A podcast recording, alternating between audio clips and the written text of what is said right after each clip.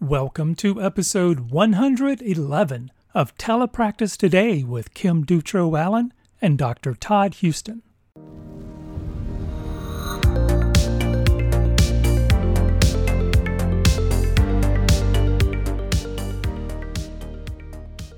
Okay, welcome back to another episode, and I'm back for another episode. Um, it was, I had a little bit of a vacation and a break, and it's nice to be back with Todd and recording again, and glad to be here with all of you. Well, I, I'm so glad you're back. I have to give a little shout out to Michelle Bolivar, who were, was with us um, and co hosting. Um, but I'm I'm glad Michelle was able to do that, but I'm also very happy that you're back safely uh, from traveling around the world uh, with your 29 family members, and uh, you're. We're all still alive too. But you're still alive and still speaking to each other. That's the that's yes. that's what amazes me. Yep. Yep. yeah, and I um as I had to sometimes you can't turn off being an SLP either because I was in I was actually in Iceland which was a very cool experience but I started to feel some sympathy for my students because there were sounds that they made in their language and even in the names of the cities that we went to that I like it took me the whole like four days we were there to figure out the names of some of the cities. I think I got pretty good on. Um, we went to Isafjordur, and oh, wow. Oh, and Akureyri is the the um, three of the cities that we went to other than Reykjavik. So and it took me so long to figure out how to say those. So I came back with some some th- sympathy for my students. Um, but before I started, you know, traveling the world, I actually got the opportunity that I was in the same town as one of my schools that I work at and went to my first in person IEP in seven years. Oh, wow. So that was kind of nice. And I did notice, you know, I've been doing this for so long just online. I did notice how much easier it is to do things like jump in and make a comment mm-hmm. and talk and to just that reading the room right. um also so that's something that i still feel like i need to figure out and adapt for online i think think some things that can help are being very specific about things like where you want the camera when they set up the room I, I want to be looking at the parents' faces mostly, not right. staring at a wall. And if they can have multiple cameras, which sometimes this school will do, if I can, you know, I think schools are getting better at that because we all had to do so many meetings online. But mm-hmm. if I can get another camera that's kind of pointed at the whole room so I can see who's talking and hear who's talking, and then make sure that I can see the parents' faces so I can know if they're understanding those you know test score results that i'm going through or if they how they feel about that goal i'm suggesting all of those nonverbals is really important to get uh, the other thing I learned in doing this was I actually got to like tour my school and see what it looked like and just even understanding like how far away kids are coming when they come to mm-hmm. class and things like that. And I have done that one other time in one of the schools that I worked at. And if you get the opportunity, it is great to be mm-hmm. able to kind of just visualize the people that you're working with and where you're working and but i've worked in you know i've worked from utah to california and that's not really feasible mm-hmm. some other ways that i've found to kind of get that school culture which we'll actually talk about some on the podcast today too mm-hmm. uh, some other things that i do is i make sure i follow my schools and school districts social media accounts so that lets me even do things like say, "Hey, you guys had an assembly today. Um, how was it?" Or or let me know when there's going to be a different schedule because they have an assembly today and nobody forgot remembered to tell me that. Right. So for things like that, it's really helpful. Um, and just kind of you know asking your kids about their school what's your school mascot uh you know what's who's your favorite teacher um things that they like about their school, just trying to get a feel and make them feel like you're part of their school rather than just the person that they meet online once a week that has no idea what they're going through at their school. So those can be some things that can be helpful. Well, I think even just taking some pictures of different areas of the school, you know, and having those. Yeah, I like um, that. Eh, available to to reference if you get a chance to go visit you know hmm and just kind of be able to talk about you know the gym or the library or you know those kinds of places that maybe just common have that common knowledge with the students you're working with Right. but yeah i think that's great i think that's great and uh, you know you mentioned you know having the the camera on the parents because you know and i think you're absolutely right about r- reading the room. You know you could be trying to explain all this stuff and the if you can't see the parents they're checking their email or something on their phones and they're not even paying attention you know?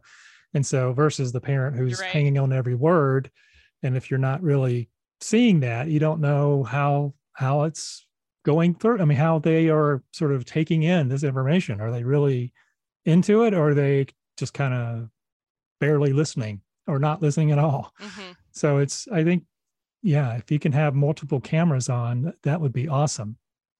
And uh having but i think if you only have the one camera keep it on the parents because that's obviously the Yep. people that are the most important in those meetings.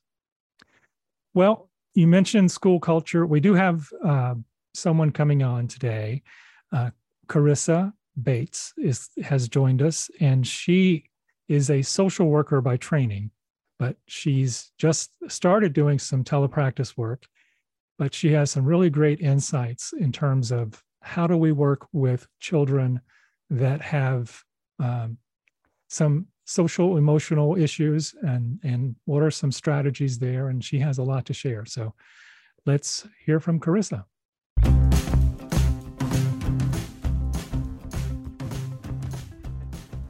Hi, are you creative? Do you want to give a webinar or teach a course? Maybe you're a writer. Do you want to create a blog? Maybe you have an idea for a podcast. Whatever your passion is, we at 3C Digital Media Network want you to be a content creator so we can bring your ideas to life. So, to get started, visit our website at 3cdigitalmedianetwork.com and sign up to be a content creator. We look forward to seeing your passions come to life on our platform. so carissa thank you for joining us on the podcast can you share more about your background I have been a school social worker since 2008.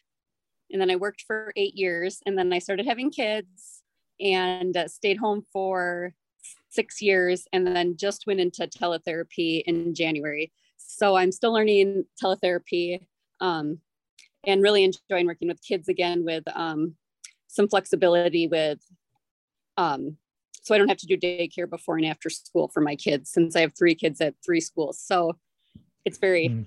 it's a very nice, it's nice to be back in the schools and it's also nice to have the flexibility. So, just uh, taking a step back for a moment, I think what uh, a lot of our um, listeners may or may not know is is how a social worker is working with public schools, and and what specifically you or social workers in general kind of focus on in in a public school setting. Yeah. So um, working in a brick and mortar school is a lot different than working online. But when you work in brick and mortar school, I worked in three different school districts. So it really depends on the school district. The first one I did um, primarily special education and working with kids on mental health um, needs through their IEP. And I also um, assisted the principal in any like discipline or concerns he had um, that he didn't feel, not that he didn't feel um, competent in, but wanted a opinion and some advice. And that was a very, so that was the first school I worked at. It was a very small school. K, it was a K 12 school. So there was a lot of variety, um, but I loved it. Mhm. And then I moved to a different school district um, as a mental health facilitator. So I've had many titles mental health facilitator, family support worker, social worker.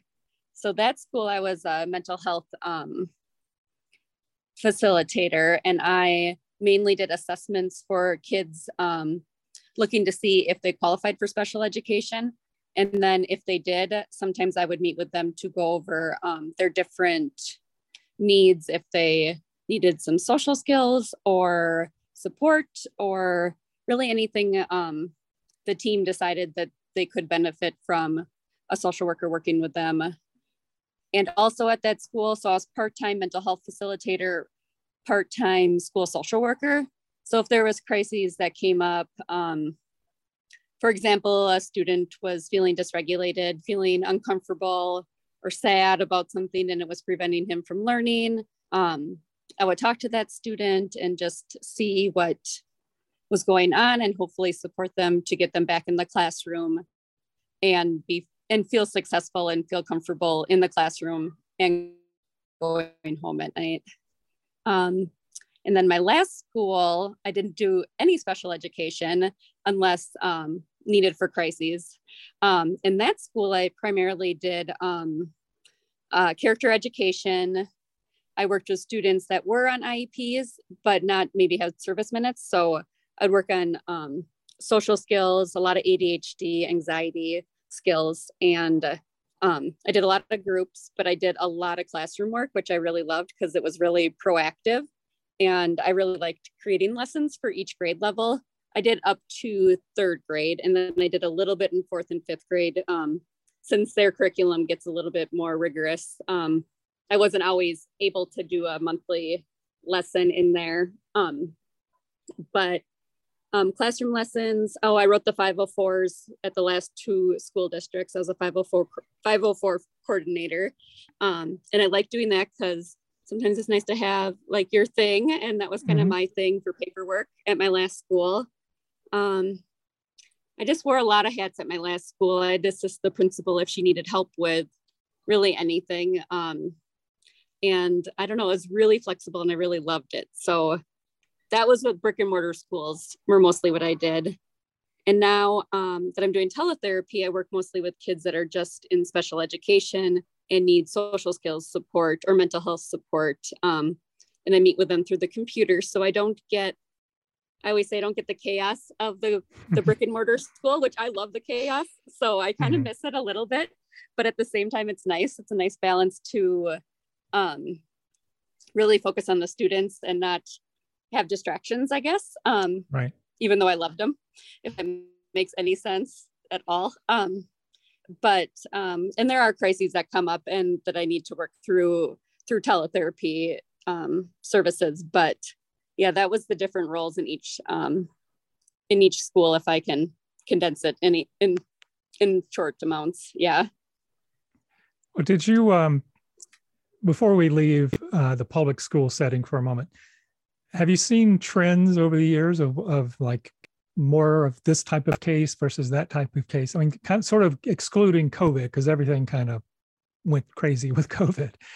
But you know, have yes. you seen sort of different trends uh, over the past, say, five five years or so, um, with children that you were seeing in the public schools?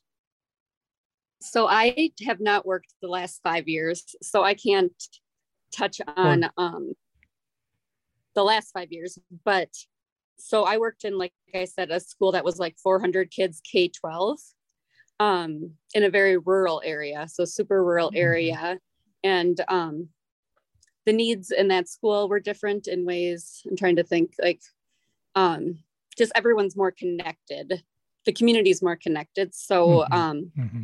that part was a little different but also it was like a very the community aspect i really liked because a lot of school pride a lot of town pride and i really liked that mm-hmm. um and then i went to a different school district um, and i worked in a um, high free and reduced lunch school district. And those needs were more um, were more different as in families needed a lot more help finding like food and getting supports in the community. So that part was different.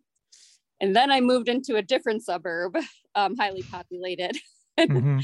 and that school district also was more of a free and reduced lunch um, school district, and their needs were similar but also in a more wealthier area. So it was it was a different dynamic. But mm-hmm. I would say across all the schools, I work mostly with kids with ADHD, autism, and anxiety concerns um, across the board.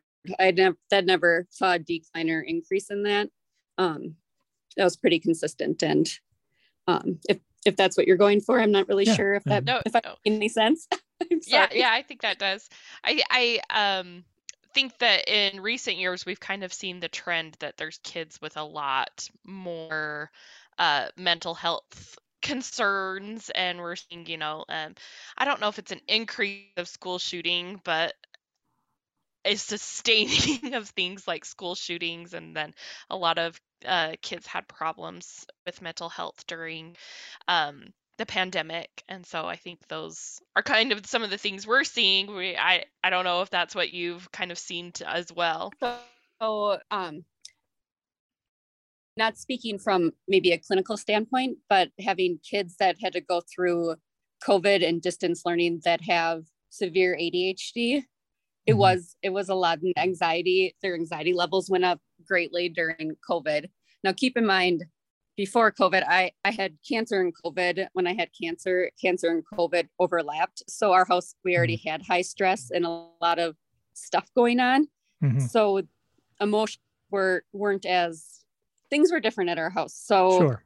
so when covid hit and we had to be safe about being around people it was a different type of anxiety because i was on Mhm. chemo and obviously if i got covid that would have been really horrible. Um but for my own kids it was just really hard especially focusing for them because um they were it's just a lot of information was being thrown at them and it was hard for them to adapt and hard for me to take care of three kids during that time that we're doing distance learning and a toddler. So i can see how anxiety can ramp up and how stress can ramp up during those times for sure Right. Uh, I was thinking when you were talking about your different brick and mortar schools, it seemed like you had a good sense of kind of like the needs of the community and the culture of the school. How can, how are you, how can we kind of figure those things out when we're not physically at the school? Because I've had some schools where it's taken me a while to kind of figure out what that culture was and things like that. Yes, absolutely. So that was new to me since I've never worked in teletherapy. And I was worried about not feeling connected to the schools. Um, I thought, like, right away, I thought, okay, I'm going to see my students and then I'm done. Um, but I don't really, since I'm a social person, which most of us are, that wasn't quite um, ideal for me. And the best part was connecting, um, not through email, but through the phone with the case managers and um, staff to get to know them a little bit. And um, through that, even though they didn't work for my company, they worked for the school, helped walk me through some things I've never done before. And it, um, it really helped um, understand the school I was working for, but also understand the staff I'm helping and um, assisting. And they're looking to me for support. So it was really nice to create um, rapport I think that's really important. Um, we know that as therapists, creating rapport is really important, but sometimes we forget that that it's important for us to do that with staff members too, not just our students. Mhm. So um, that was the best. That was my my take from just starting it is to not be afraid to call because we're kind of afraid to call people sometimes. Not be afraid to call people and actually get to know them. Um, it just really was was my key for getting to know the school I worked at for sure. I like that. I think a, a lot of times we are like, I'll just send an email, I'll just send a text, but getting on the phone, I think, is a great way to get to know people better. Yes, because I was doing text messaging and emailing, and I didn't really quite. It's just hard to put a personality, and it's just hard to get to know people without Right. a little bit of personal contact. Yeah. Yeah. I know I've had some people that I've worked with that I'm like, they always sound like they're mad at me. And I think it was just the way that they write emails. yes, no, some and that's the hard part is you can never tell um, what Mhm. people's intentions are or their feelings behind an email because it's an email, not real person. Yes, you can. Um, yeah, sorry, my kiddos popped out. Um, but yes, so I totally agree with that. And that was a shift for me because I'm was used to going in the classrooms the first week and talking to teachers and students and just getting to know people. And when you go into teletherapy, you're like, boom, you're with students and you're working with staff, but you don't really know the staff quite yet. So that was a great question. That's not even something I thought about, but it's really important. So, how have, uh, as you have gone from brick and mortar, as you say, uh, and now doing teletherapy, how has your approach to doing the work that you're doing, how's it changed or how have you uh, adapted uh, with this new service delivery model? Yeah, so that part also I was concerned about just because I'm not used to doing um, not face to face. And I mean, you get a lot of training, which is really super helpful. Um, and I looked up a lot of stuff and I started util- utilizing more virtual, um, like YouTube has some really great um, presenters for relaxation. And um, I started pairing up some of the videos with visual worksheets um, that, cor- that correspond with the lesson because it seems like kids need, even though watching the video is good, when you're done and you're discussing it, they seem to need something to keep their fingers active um, or at least their eyes active on the screen. Um, mm-hmm. I mean, the older kids, I feel like are okay talking face to face, but the younger ones, having them draw out something or um, having being able to even look at a handout um, for me has really worked a lot better than um, just talking. Um, and we do talk, not that we don't talk, but I try to make it a little bit more interactive since the sessions are a little bit are about 30 minutes typically. So we try to keep we try to keep it interesting by rotating through our different um, topics and activities, um, especially for the younger ones. Um, and also the older ones, I started reading um, some books with them, mm-hmm. which I really like. Um, there's some really good ones out there that I'm reading with. Um, sorry, one second. What I need? Okay, you got to go ask daddy. sorry. Sorry. Mom, I'm, I'm looking on the TV and I gotta get on. Go ask Eli to turn the TV on. Tell him mom said he asked to if he wants to be on. Sorry, you know, screen time. Sure. they were they were uh, bribed with chores and then getting screen time while I was on. Um, so, Same but anyway, that's that's good. I'm not I'm not below that. but I'm not. Um, but um, with some of the older kids, I was finding that, especially some of the ones that are a little bit more uncomfortable to talk to me, I found a few good um, social skills. I found a few good social detective books where there's like a short story um, and then there's a social detective and they have like a worksheet they can work through. That one was working really well. And then um, I've read Wonder, which the book Wonder, I'm sure you've mm-hmm. guys have heard of it. Yeah. Um, and at first I wasn't sure if it'd be a good fit, but it was like a really good after each few chapters, there's so many emotions in the book in so many different social situations. It was really good for the kids. Um, one of my kiddos actually bought the book, so him and I would read back and forth, and it just brought up so much conversation. And for more hesitant talkers, I felt like it was a way for him to get his voice out. And then he would talk a little bit more with me because it wasn't as uncomfortable for him and it was a really good tool. And I never would have thought of doing that um, through teletherapy until I don't know. I found the book and I thought this might be a really great resource. So, yeah. It's good. I like those ideas.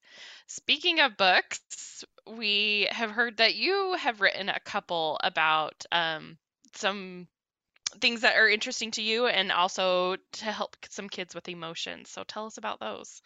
Yes, so I love books emotion books. Like I buy all of like Julia Cook's books, who I'm sure you guys have heard of. Um, I love her books and workbooks. So I wanted, so I have a little free library. Actually, um, it looks like um, Hogwarts from Harry Potter. Oh, nice. Okay, so yes, wow, so cool. you see it very well.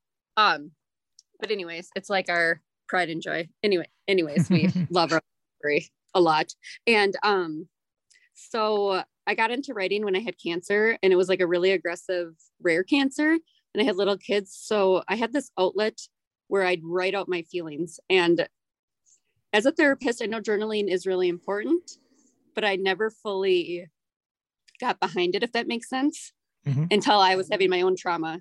And then I figured I saw how effective writing can really be for trauma. And So I started writing and writing for some um, national organizations just about being young with cancer and having children and having an aggressive cancer. And um, so I started writing and I really liked that. And then uh, this last year, when I've been starting to feel better, I had this bug in my like ear to write a book about um, how kids can cope with cancer called We Find Joy Cancer Messed with the Wrong Family. So, anyways, that one is in the works and that one isn't out yet, but my kids helped me write that one. And it's all about finding um, positivity when it's not, when you don't, when you win things, there would be positivity. Um, mm-hmm. And then I wrote a little book about my little free library and where this book, it travels from little free library to little free library. And it has all these emotions because it ends up in a thrift store and it is just appalled and uncomfortable. yes. But then it like finds like a family that hug him and it's just overjoyed. And then it gets a little nervous because it goes in a box when it's being shipped off to another little free library. So um so I wrote that book and I love the emotions of the book because I love emotions and talking about them and having a tool that's not in your face emotions, if that makes sense. Sure it's just normal. We all have those emotions. So the book has those emotions and it's totally normal. And then I wrote an activity book because, hey, I'm working with kids and this would be really nice for me to use. So I wrote sure. an activity book for myself, um, but I was able to publish it too. So that was kind of nice. Um, so I can have it as an ebook and just bring it up on my computer through Amazon. And um, yeah, it was kind of selfish. The activity book was more for my own teaching when I do therapy than anything, but I was able to publish it. So that was really nice. Yeah, I like how you say the like it's not an in your face this book is about emotions. I think those work really well with kids where it's like you kind of don't know that you're learning about emotion. Yeah. and it just seems like, you know, a neat story that talks about emotions. And I think Wonder is like that too. It really so, is. Yeah, I like those ideas. Yeah, Wonder is so it just had like the the child um Auggie in the book and wonder he's just so positive and articulate about how he's feeling but it's not like he's feeling sad. It's just like it just goes through all of his emotions and he wonders why his mom is acting a certain way and he talks it out. And i love the normalcy of the embracing emotions since we all go through all the emotions probably every week at some point like me yesterday, I was so frustrated I couldn't figure out how to log on to the podcast. And it was my fault and I knew it.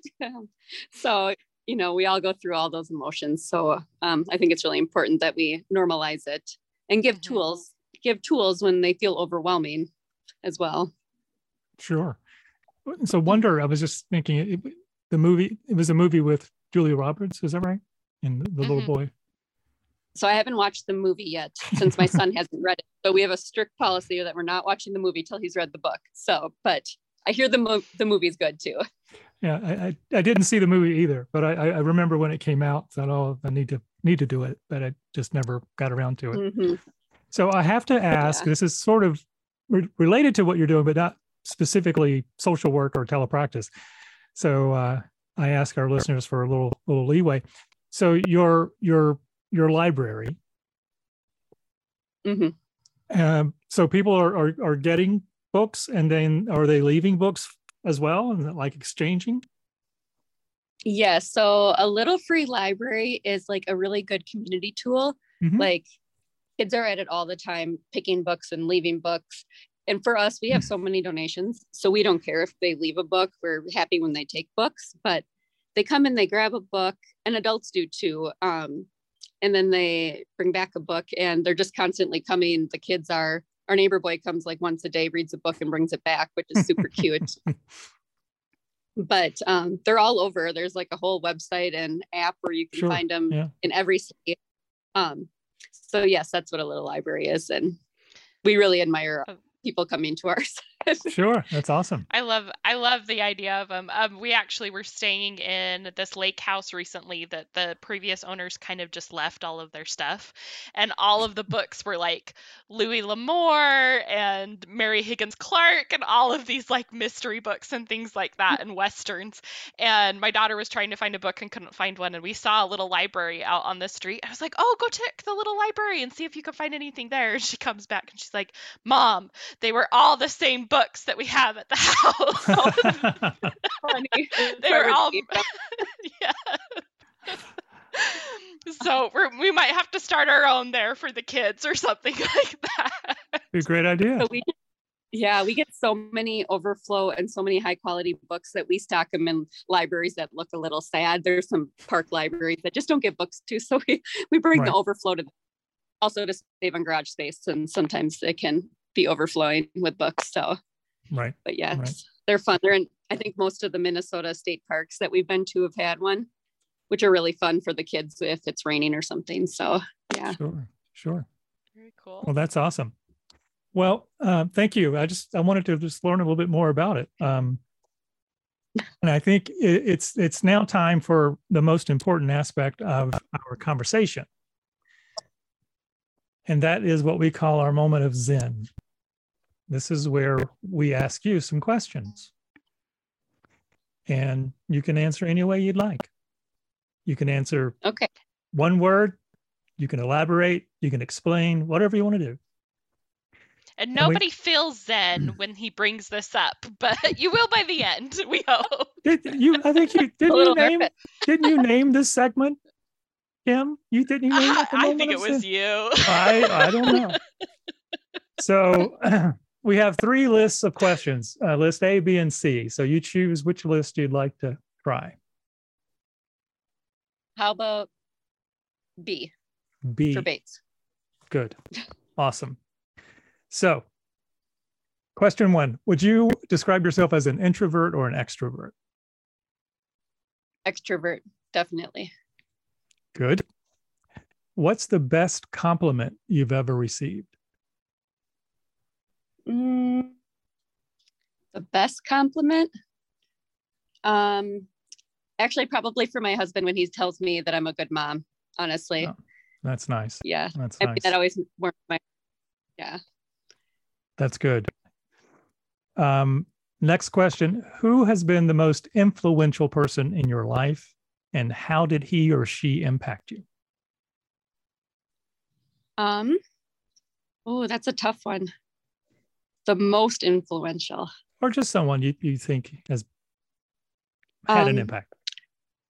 So, I think the most interesting and influential person, I think, um, for career wise, is my best friend had cancer when I was in high school. Um, and I would go up to the hospital because she was at the hospital um, inpatient most of the time. And her social worker would come into the hospital, um, into her room, and just visit. It wasn't like she was Mhm. doing therapy, she wasn't assessing anything. She'd come in and visit and um and maybe controversial but she'd bring her kids in on the weekends and visit the patients too Mhm. and um so we'd see her we saw her a lot and um through that i switched my major to social work because it was i'd gotten to know her over the year and i just felt like she was just this i don't know just like the comfort she gave to not just the patient who's her client Mhm. but to everybody in the room and how genuine she was um, really just shaped um, my career. I was not taking social work classes at the time and I switched Mhm. completely to social work um, and thought I wanted to work in hospitals. Um, but I did an internship in a hospital and it wasn't for me. Um, and then before I started doing teletherapy, I was looking into possibly doing oncology therapy, but decided I haven't worked through my own um, trauma yet to actually do that. But um, yeah, I would say she totally shaped my whole life because now I'm a social worker and I love it. And yeah, and and does did you ever tell her that she had that impact on you?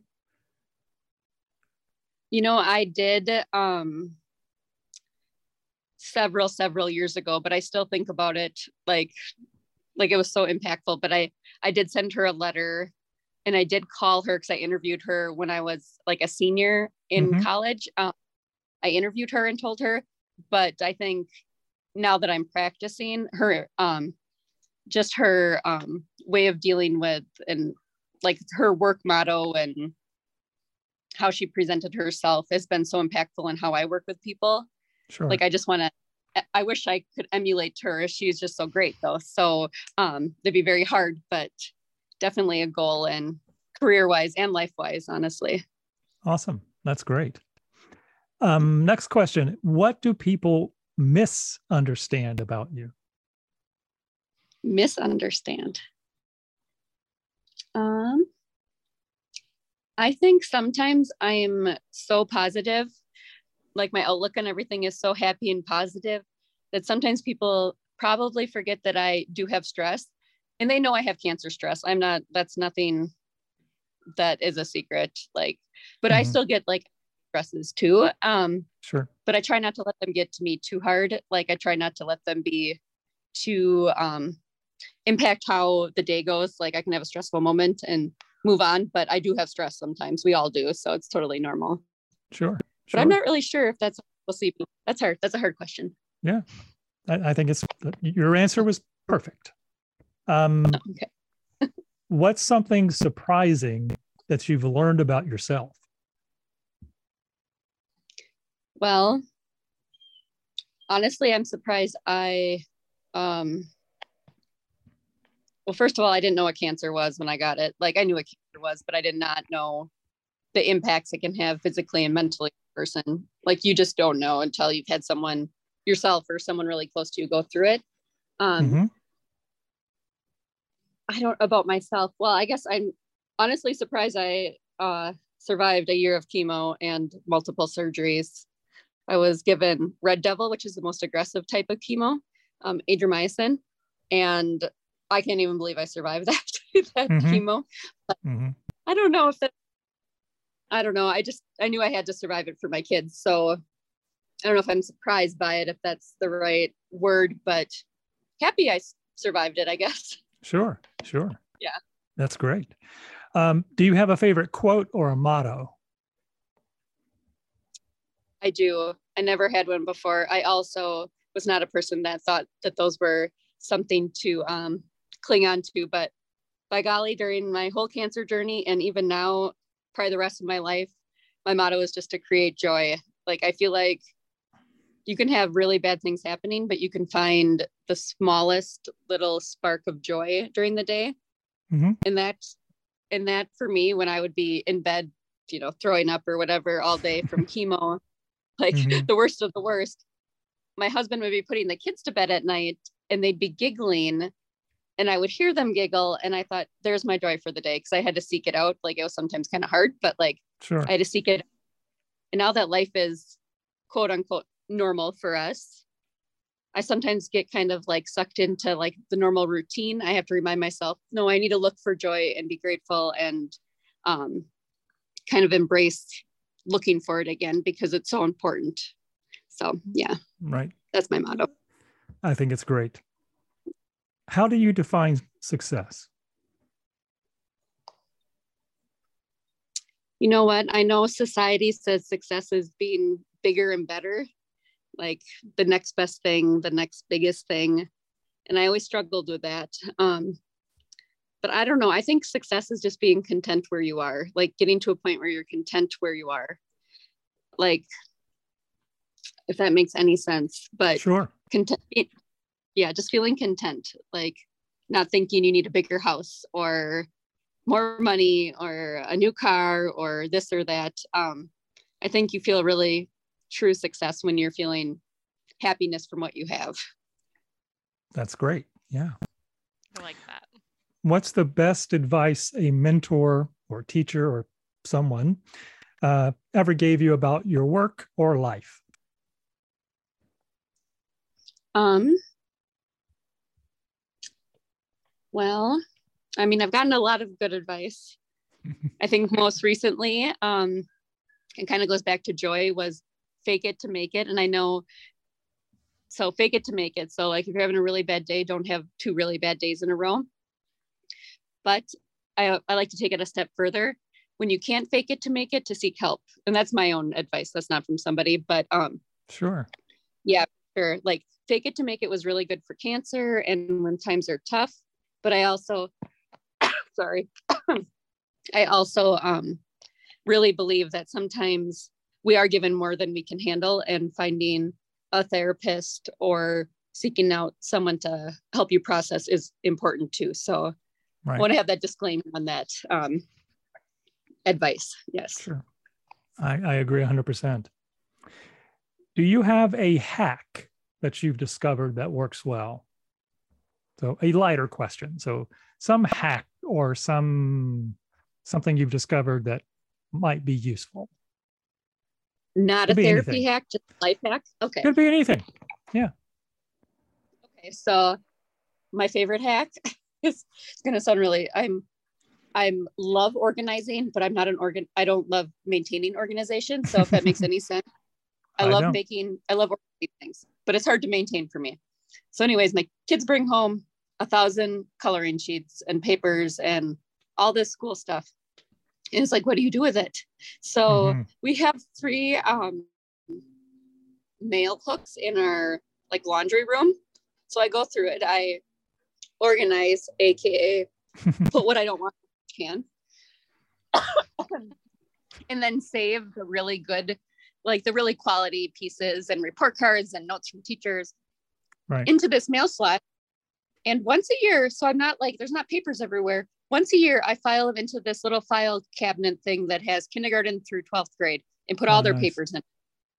And I only do it once a year. And it sounds like I'm, it looks really impressive, but really my, like, they're all stuffed full. Like school's out and I still haven't gone through them.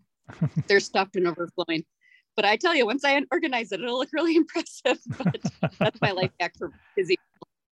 I think that's yes. great. Yeah. Um, last question. If heaven exists, what do you want to hear God say when you arrive at the pearly gates? Yes. Well, I I hope God says that I was a kind person. I think that's the most important thing in life. That's what we tell our kids. That's the most important right. thing is be kind and even when it's hard to try and be kind. Um, and we work on that every day with our kids. So I hope that I pass it on to them and I hope God can see that I tried to be a kind person. So that's my hope. Awesome. Well, Carissa, yeah. thank you for everything and, and what you're doing. And how can people find the book? You said it's on Amazon and the workbook? Yep. So, so Amazon has tricky algorithms, I'm mm-hmm. finding. Mm-hmm every internet thing has tricky algorithms these days. Mm-hmm. But if mm-hmm. they type in the traveling book and then scroll down a little bit, um, you'll you'll find it. It um, has a picture of our castle-like Hogwarts Little Free Library in the front. It's illustrated. Um, or they can type in the traveling book Bates, and it should okay. pop up at the top. Yeah, thank you. I I found it by googling your name, so that oh, worked did. too. Awesome. oh, interesting. thank you. Well, uh, we do appreciate you joining us, and, and best of luck with everything. And uh, come back and join us uh, again when you when you get the other book published or about oh, to publish. Yes. We talk about it again. Yes. Well, thank you very much. I appreciate it, and this podcast sounds fascinating. So I'm going to start listening to it uh, during the day. Thank you. Awesome. Well, that was Carissa Bates. Thank you, Carissa, for sharing your insights and and sharing your personal story about cancer and and having a life after cancer. We really appreciate everything that you've shared with us today. And thank you for joining us on this episode of Telepractice Today. If you don't mind, please rate, review, subscribe, follow, or share this episode. We are always trying to attract new listeners, so please share this episode with someone you think might benefit, or just leave us that five star review. Those are helpful strategies to help us grow this podcast. And with that, we'll be back again next week for another episode. Until then, be safe and be kind. This has been a production of the 3C Digital Media Network.